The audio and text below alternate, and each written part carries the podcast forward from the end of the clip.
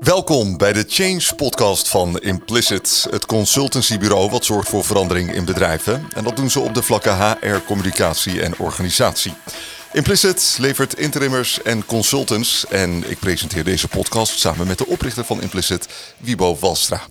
Zijn we weer, eindelijk. Gelukkig, het was even een tijdje geleden, zomerstop. En uh, nu hebben we weer een hele mooie, leuke gast. Zeker. Maar die mag jij introduceren. De man van de lekkernijen van uh, Delicia. Een van de grootste leveranciers van chocoladeversiersels, broodbeleg en snacks. Vandaag mogen we kennis maken met Bernd Posma. Wie ben je? Ik ben, uh, ik ben eigenlijk, wat ik doe is, ik ben directeur van de Haagslagfabriek. En, en dat doe ik al 21 jaar. Vind ik uh, superleuk. Uh, daarnaast ben ik vader van uh, drie kinderen, getrouwd en ik woon in Woerden. Ja, je komt ook van je werk vandaag. Ja, ik kom net uit Tilburg, daar, is, daar ja. staat de fabriek. En ik voel me ook altijd een beetje Willy Wonka. Maar ik zie geen directeur voor me als in, je draagt geen Colbert, je hebt geen blouse aan. Nee, wij zijn, wij zijn heel informeel als bedrijf. En, en daar voel ik me ook heel comfortabel bij. En het is ook wel zo als wij bezoek krijgen dat mensen niet in de gaten hebben dat, uh, dat ik de directeur ben, want ja, ik loop daar gewoon rond. Dat is fijn. Een van de dingen die ik las uh, over jou is dat je een out-of-the-box denker bent. Op welke manier is dat zo? Ja, ik krijg dat ook te horen, dat ik out of the box en sommige mensen vinden het inspirerend. Ik snap dat nooit zo, want dit is gewoon hoe ik, hoe ik denk. Maar ik denk dat twee dingen die, die wellicht anders zijn, is dat ik in staat ben van complexe dingen, de essentie te vinden en dat eruit te trekken. En dat verheldert en dat, en dat geeft vaak ook tot nieuwe inzichten. En uh, een ander aspect is dat, dat ik eigenlijk altijd probeer uh, nieuwsgierig te blijven. En, want ik merk gewoon op het moment dat je in je mening schiet, dan gaan die oren dicht en dan... Uh, ja, dan ben, je alleen, ben jij alleen nog maar uh, aanwezig. Ja, en wat, wat mij opviel, uh, wij hebben elkaar natuurlijk al een paar keer uh, ontmoet vanwege een project dat we samen doen, ook vanuit het VBZ, de Vereniging voor Zoetwaren en aanverwante bedrijven. Um, en wat ik mooi vond, jij vertelde mij ook een keer een verhaal over medewerkers die jij onvoorwaardelijk steunt als ze ook oprecht en ehm, ja, goed, ehm, goedwillend zijn. En we hadden het een keer over werknemers die in geldnood zitten bijvoorbeeld, hè, dat, je, dat, je, dat je ook bereid was om hen te helpen, om hen een stap vooruit te brengen. Um, ja, dat vond ik heel opvallend. Maar doe je dat omdat je een, uh, ja, een missionair bent, of doe je dat ook omdat je het uh, bedrijfskundig heel handig vindt om het zo te doen? Nou, weet je, daar is een reis naar vooraf gegaan. En toen ik toen ik directeur was bij Licia, hadden we dus uh, medewerkers met uh, loonbeslagen. Dus hoe ga je daar nou mee om? A, eerst wist ik het niet. En uh, B, en toen ik het wel doorkreeg, toen, je, toen dacht ik van hoe ga ik ermee om? Toen zei iemand tegen mij, je moet die mensen gewoon straf laten betalen. He, dus als ze een loonbeslag krijgen, dat is administratieve kosten. Ja. Dat, dan moet je gewoon 100 euro voor een rekening brengen. Dus toen dacht ik, oh, dat is wel een goed idee. En, uh, maar later, weet je, dan ga je erover nadenken en dan denk je, maar het klopt gewoon niet.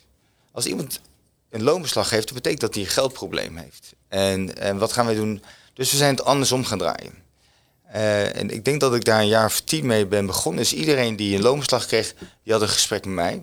En met iemand van uh, personeelszaken. En dan was het gewoon van, wat is er aan de hand? Wil je erover praten?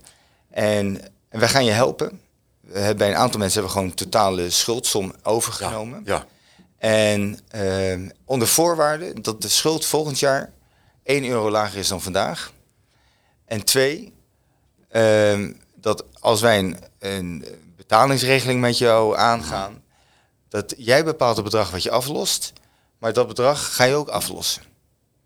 En als een van die twee niet gehaald wordt, dan nemen we afscheid van elkaar. Hoe, gaat zoiets eigenlijk, dat loonbeslag? Wat, hoe ziet dat eruit? Word je dan gebeld door een bureau? Of? Er komt gewoon uh, een brief binnen van de deurwaarder. Mm -hmm.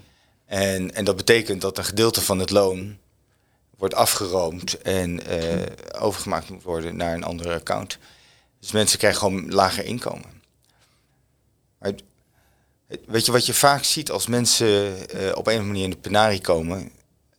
Dat, eh, vaak, weet je, dat weten we allemaal. eh, als er een probleem is, is het nooit op zich staand. Altijd, het lijkt altijd of alle problemen tegelijk komen. En dan, en dan als je die maar overziet, dan komt er gewoon een doos onder die briefbus. En daar gaan die enveloppen in en die gaan niet meer open. En, en mensen denken van laat maar. Dit hoor je altijd. Dat is altijd het geval. Ja. Mensen verzamelen die brieven, gaan niet open, uit het zicht. Ja, Dan bestaat het niet. nee. En wat ik er zo sneu aan vind is dat, weet je, als je, de staat doet er ook aan mee, hè? laten we wel zijn. Want de verkeersbonnen zijn eh, hele mooie. Of verkeersbonnen of eh, te snel, weet je, gewoon boetes. Verkeersboetes. De, de, weet je, de, de, hoe noem je dat? Als je, als je niet betaald hebt, de boetes die erop komen zijn waanzinnig. Als je niet, niet betaalt, dan kan uiteindelijk een, een boete van 40 euro kan zo eh, richting de paar honderd euro gaan. Dat, dat vind ik gewoon schijnend. En, en, en dan hebben we ook nog met elkaar bedacht dat dat eh, gerechtvaardigd is. Nou, ik snap het gewoon niet meer. Ja, dat is, volgens mij heeft dat ook te maken met het feit dat die incassobureaus moeten natuurlijk ook... is gewoon een business. Ja, Hè? Ze, kopen, ze kopen graag de boetes over, denk ik, van het CIB... dat zou kunnen, ja. om daar zelf mee eh, aan de slag te gaan. Ah, En dat vind ik het mooie van Bernte. Eh, dat, dat is ook wat ik bedoelde met het sociale hart. Ja, juist. Eh, wel businessgericht merk ik, hè? want je bent eh, vorige week zouden we eigenlijk de podcast doen. Dat vind ik dan ook wel weer mooi. Maar jullie hadden een SAP-implementatie en eh, daarom hebben we hem ook verschoven. En dan ben je op vrijdag en zaterdag ben je ook op de fabriek om ervoor te zorgen dat je er bent, eh, dat die implementatie goed gaat. Dus dat vind ik ook mooi aan jou. Ehm, zacht op de, op de mens, hard op de inhoud. Vertaal ik dat goed, eh, Bernd? Ja, ik denk dat ik nogal wat harder op de inhoud zou mogen zijn. Dat, eh, weet je, dus, weet je, ook ik heb gewoon nog mijn uitdagingen. En, ehm, maar het is wel zo dat het liefst is het, is, als ik naar dingen kijk, denk van wat is zinvol? Wat heeft zin? Wat is logisch? En dat, als je dat, als je het echt doorzet, dan is dat hard. Ja. En, want dan gaat het niet meer of het een goed of een slecht idee was. Is het iets waar we iets mee kunnen? En, eh, en, en je ziet dat mensen snel dan eh, wel of niet eh, gepikeerd raken. Dus daar kan ik dan wel eens inderdaad overheen walsen. Maar voor de rest ben ik, de- ja, heb ik wel een sociaal hart. Heb ik wel het idee dat nou, eigenlijk de essentie is van als mensen zich veilig en comfortabel voelen, zijn ze vaak creatiever dan als ze onder druk staan. Maar mag ik ook een bruggetje maken van mensen naar HR? Want wij hebben normaal ook HR-mensen in de studio. Eh, jij bent eh, algemene directeur, of ja, directeur algemeen, hè? Eh, dus dat gaat over alles. Wat is voor jou HR? Ehm, hoe kijk jij tegen dat vak aan? Nou, ik denk dat het, het is, de mensen zijn het belangrijkste, Engels, in het Engels zeggen ze assets. Het klinkt een beetje suf, maar mensen maken je bedrijf. Ik zeg wel, als een bom op je bedrijf valt en iedereen rent naar buiten, dan staat het bedrijf buiten op straat. En de machines en het gebouw, dat is dan weg. Maar het bedrijf zijn de mensen. En, en HR heeft dus daar een cruciale rol in, omdat ehm, zij, zij, wat je, zij zijn de, de. Bij ons is het zo dat Elise is verantwoordelijk voor instroom, doorstroom, uitstroom, eh, arbeidsvoorwaarden. Dus dat hele pakket, hè, als er incidenten in het bedrijf gebeuren, dan zijn zij de eerste lijns, eh, weet je, zitten meteen bij. Ehm, dus zijn ontzettend belangrijk eh, in, eh, in het goed functioneren. Als HR goed functioneert, maar dat zijn niet die drie mensen. Eigenlijk is iedereen HR binnen een bedrijf. En heb je een aantal mensen die daar de lead in nemen. En dat noemen we dan de personeelsfunctionarissen. Ja. Ja, ja. Ja, het- het motto van Delicia. Ehm, make life delicious. Ja, we hebben het net aangepast. En, oh, eh, wat is het geworden? Het is Together we make life delicious. Omdat we vinden dat het partnership gedachte, wat een van onze kernwaarden is, dat dat make life, we make life delicious eh, onvoldoende naar voren komen. En, en we kijken dat heel breed. Dus we, uiteindelijk is, is zeggen we van eh, make life delicious voor onze medewerkers, maar eigenlijk voor iedereen waarmee we contact maken in de keten. Dus voor de consument om die heerlijke haarslag in zijn mond te stoppen. De klant omdat hij happy is dat wij de producten leveren zoals we doen. En eh, met hun over innovatie nadenken. Maar ook naar de leveranciers. Ik zeg, behandel je leveranciers alsof het je beste klanten zijn. Want leveranciers kunnen echt het verschil maken als je daar een goede samenwerking mee hebt. Mag ik nog een vraag stellen? Graag. Ik heb nog een vraag voor Bernd. Uh, de wereld verandert in uh, ja, snel tempo. We hebben met veel dingen te maken. Bijzondere dingen, een hoge inflatie. Het uh, gezondheidsbewustzijn neemt toe. En je zit in de chocoladebusiness. Uh, we hebben te maken met grondstoftekorten. krapt op de arbeidsmarkt. ongelooflijk veel dingen die we nu ja, op ons pad hebben. En ik ben heel benieuwd hoe Bernd Delicia door deze verandering heen stuurt. En dan kijk ik ook echt met het oog naar de change. Hè? Wat betekent dat voor de organisatie? Wat betekent dat voor personeel? Hoe, hoe zie jij de komende tijd? Wat ga je doen? Nou, wat we uh, doen is. Qua personeel doen we eigenlijk wat we altijd al gedaan hebben. Is iedereen behandelen als uh, onderdeel van, uh, van de familie Delicia. En dus een aantal mensen zijn daardoor de arbeidskrapte op de markt, weet je, krijg je heel veel aanbiedingen. Dus zijn weggegaan bij Delicia. En, en 60% van die mensen is weer teruggekomen na drie maanden. Of ze weer bij ons mogen terugkomen. Dus, dus dat is heel belangrijk. mag ik even wat ja. Want dat is wel bijzonder. Hè? Dus mensen gaan weg en die komen weer terug bij de Lysia. Ja. In deze markt. Ja, omdat ze merken dat het werken bij Lysia dat dat uh, fijn is. En, en, ik denk dat dat heel belangrijk is. Dat mensen, wat ik al eerder zei, dat mensen zich uh, thuis voelen in je organisatie. Kijk, dan hebben we natuurlijk die andere zaken die je benoemt als krapt op de, uh, op de grondstoffenmarkt, ehm, suiker. Haagslag is voor een groot gedeelte suiker. En ook um, een stukje de energieproblematiek uh, die waar we tegenaan lopen. Ja, daar zijn we gewoon wakker. He, dat is, ik kan niet anders uh, maken. En met die grondstoffen, je moet gewoon goed in contact zijn met je leveranciers. Je moet tijdig je grondstoffen inkopen. En de uitdaging is nu ook van hoe krijg je die prijsverhogingen die als gevolg van deze tekorten is geweest, hoe krijg je die doorvertaald naar je klanten? En ja, daar, daar werken we hard aan. En, en hoe doen jullie dat met elkaar? Want ik kan me voorstellen, voor jullie inkoopafdeling betekent dat natuurlijk ook uh, ja, anders in de, in de wedstrijd zitten. Dat betekent denk ik ook voor de verkoopkant. Um, begeleiden jullie de mensen daarbij? Of, of hebben jullie andere werkvormen geïntroduceerd? Nou, weet je, in de business waar we in zitten is sowieso al dat je positie eh, neemt. Hè, in de cacao, omdat het hele volatiele markt is, neem je al posities. Dus we zijn al gewend om uh, lange termijn posities uh, op grondstoffen te nemen. Ik denk dat dat voor veel bedrijven geldt. Um, dus nu is de volatiliteit en de beschikbaarheid is, is veel hectischer dan, dan anders. Dat betekent gewoon dat je, dat je gewoon meer werk hebt. Hè. Dat is, en klanten die die zeggen die willen niet meer zo lang indekken. Vroeger had je gewoon een jaar of een twee jaar contract met de klant. En nu hebben we het over drie maanden, omdat iedereen hoopt dat die grondstofprijzen weer omlaag gaan. Dus, dus die dynamiek is, is veel hectischer geworden en veel dynamischer. Um, wat betreft de gesprekken met de klanten. Wij proberen dat partnership model ook naar ons, met onze klanten te hebben. Zodat we gewoon transparant met hun het gesprek aan kunnen gaan.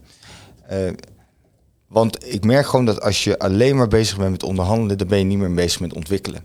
En, en, en geen innovatie en dan komt er geen vernieuwing op het schap. Dus, dus die onderhandelingen zijn belangrijk, die zijn van nature, maar uiteindelijk moet je gewoon met elkaar zaken gaan doen en op basis van vertrouwen uh, doorstappen.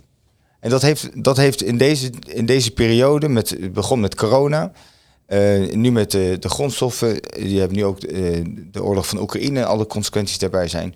Ja, dat moet je op een of andere manier toch vorm aan geven. En sommige mensen vinden dat heel lastig. Want die, die willen het ontkennen. En anderen die, die omarmen het, die zeggen oké, okay, we snappen het. En dan gaan we gewoon door. Tot zover het eerste deel van uh, deze podcast. Maar er gebeurt zometeen in deel 2 nog meer, Wiebo. Ja, dat klopt. Want ik heb uh, nog wel wat vragen aan, uh, aan Bernd, waar ik in geïnteresseerd ben. Ehm, ik ben ook wel heel benieuwd hoe hij kijkt naar medewerkers die nu ook in de financiële problemen komen. Steeds meer mensen kunnen hun energierekening niet betalen hoe ga je daarmee om als bedrijf? Um, waar ik ook benieuwd naar ben, uh, we hebben ook een tijd per corona gehad. Mensen hebben natuurlijk uh, veel thuis gewerkt. Hoe kijken jullie tegen het hybride werken aan? En hoe zie je dat uh, voor de toekomst? En ja, ook een ander belangrijk onderwerp. Hoe communiceer je erover met de mensen? hoe hou je de communicatie tot stand? En dat in deel 2. Je luistert naar de Implicit podcast met Bernd Posma van Delicia. En we hebben het gehad over de moeilijke omstandigheden waarin medewerkers verkeren door de veranderende situatie op de wereld. En mensen die hun energierekeningen niet meer kunnen betalen bijvoorbeeld. Uh, maar hoe kan jij dus van betekenis zijn in deze vervelende situatie voor je mensen? Ja, het is heel uh, kort, maar geld. Hè? Dus als mensen problemen hebben met uh, energierekening, moet je gewoon zorgen dat ze meer geld uh, krijgen. Dus wat we gedaan hebben, want we merken ook dat het bedrijf, de resultaten van ons bedrijf zijn slechter geworden in het afgelopen jaar. En uh, desalniettemin hebben we besloten om een, uh, een, bonus uit te keren aan de mensen in de laagste schalen. Uh, omdat we het idee hebben dat zij ehm, de zwaarste klappen te, te verduren hebben. Daarnaast is het zo dat we hebben aangegeven, mocht iemand in financiële problemen komen, dat hij dat aan moet geven. Of aan mag geven. En, ehm, en dan gaan we hem helpen.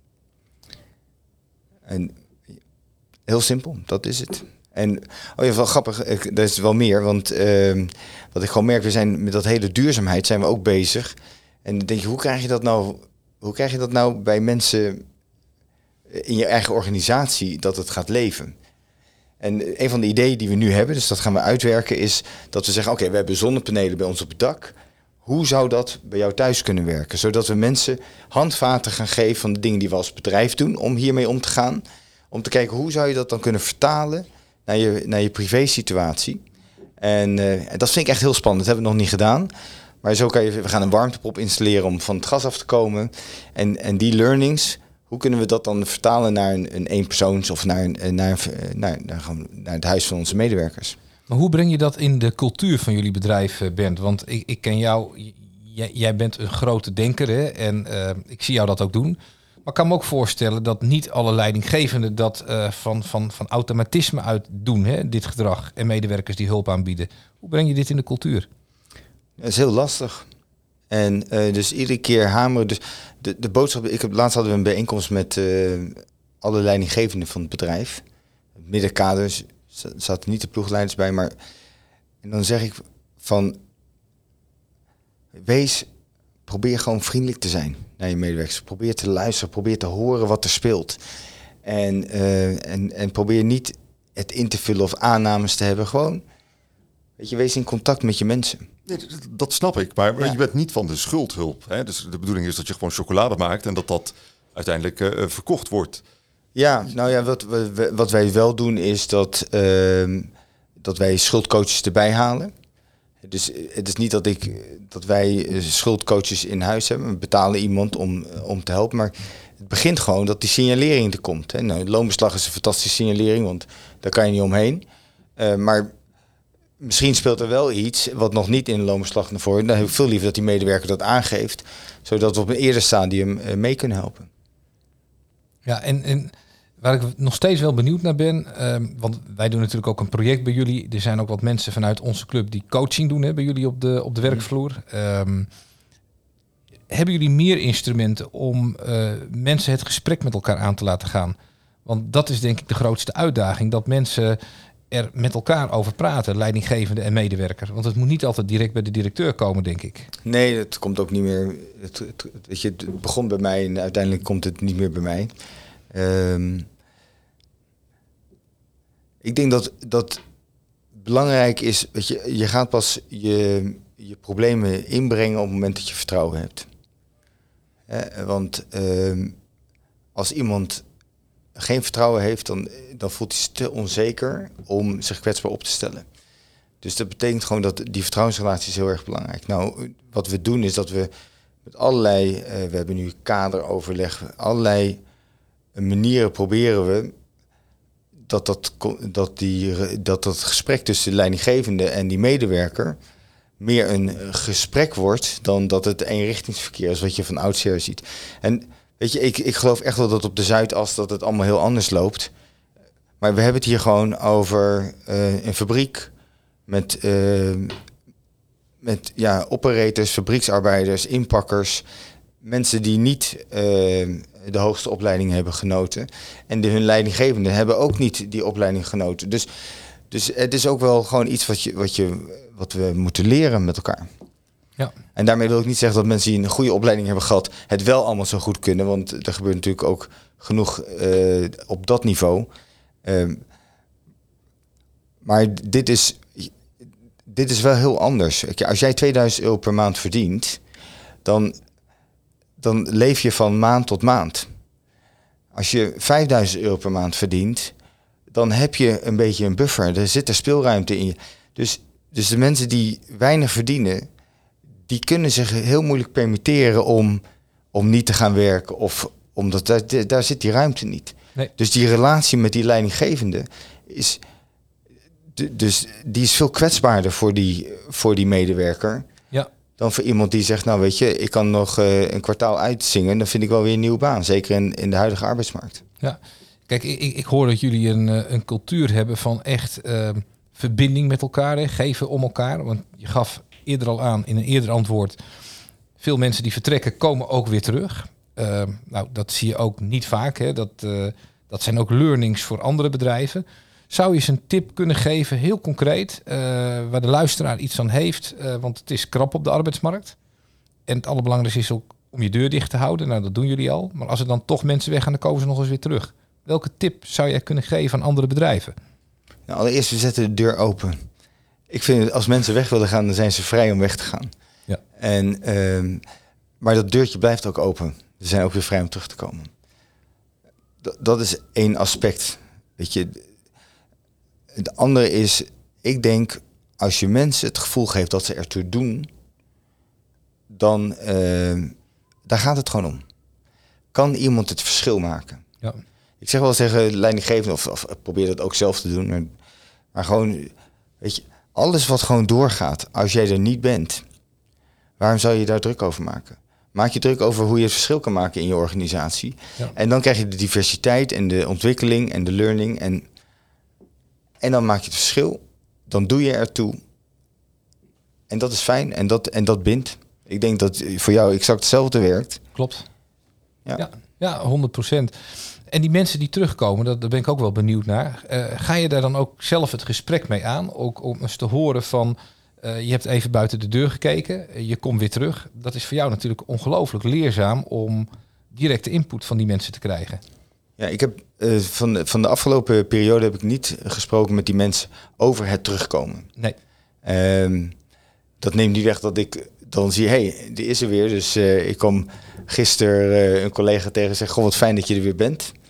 En, eh, en hoe is het voor jou om hier weer te zijn?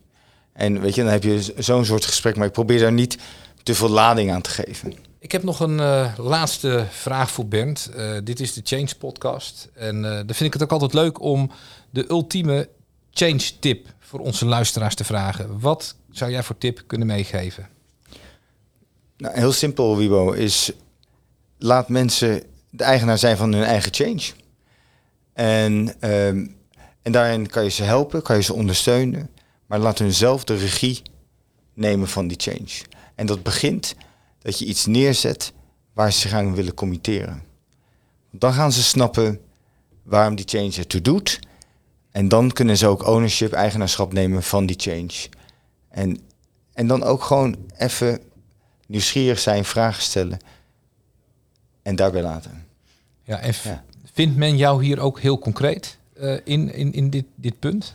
Nou, ik krijg te horen dat ik te vrijblijvend ben, maar eh, ik, ik denk dat iedereen die hier naar luistert weet dat als je verandering door iemand zijn strot probeert te douwen, op het moment dat, dat je ophoudt met duwen, dan spugen ze het gewoon weer uit.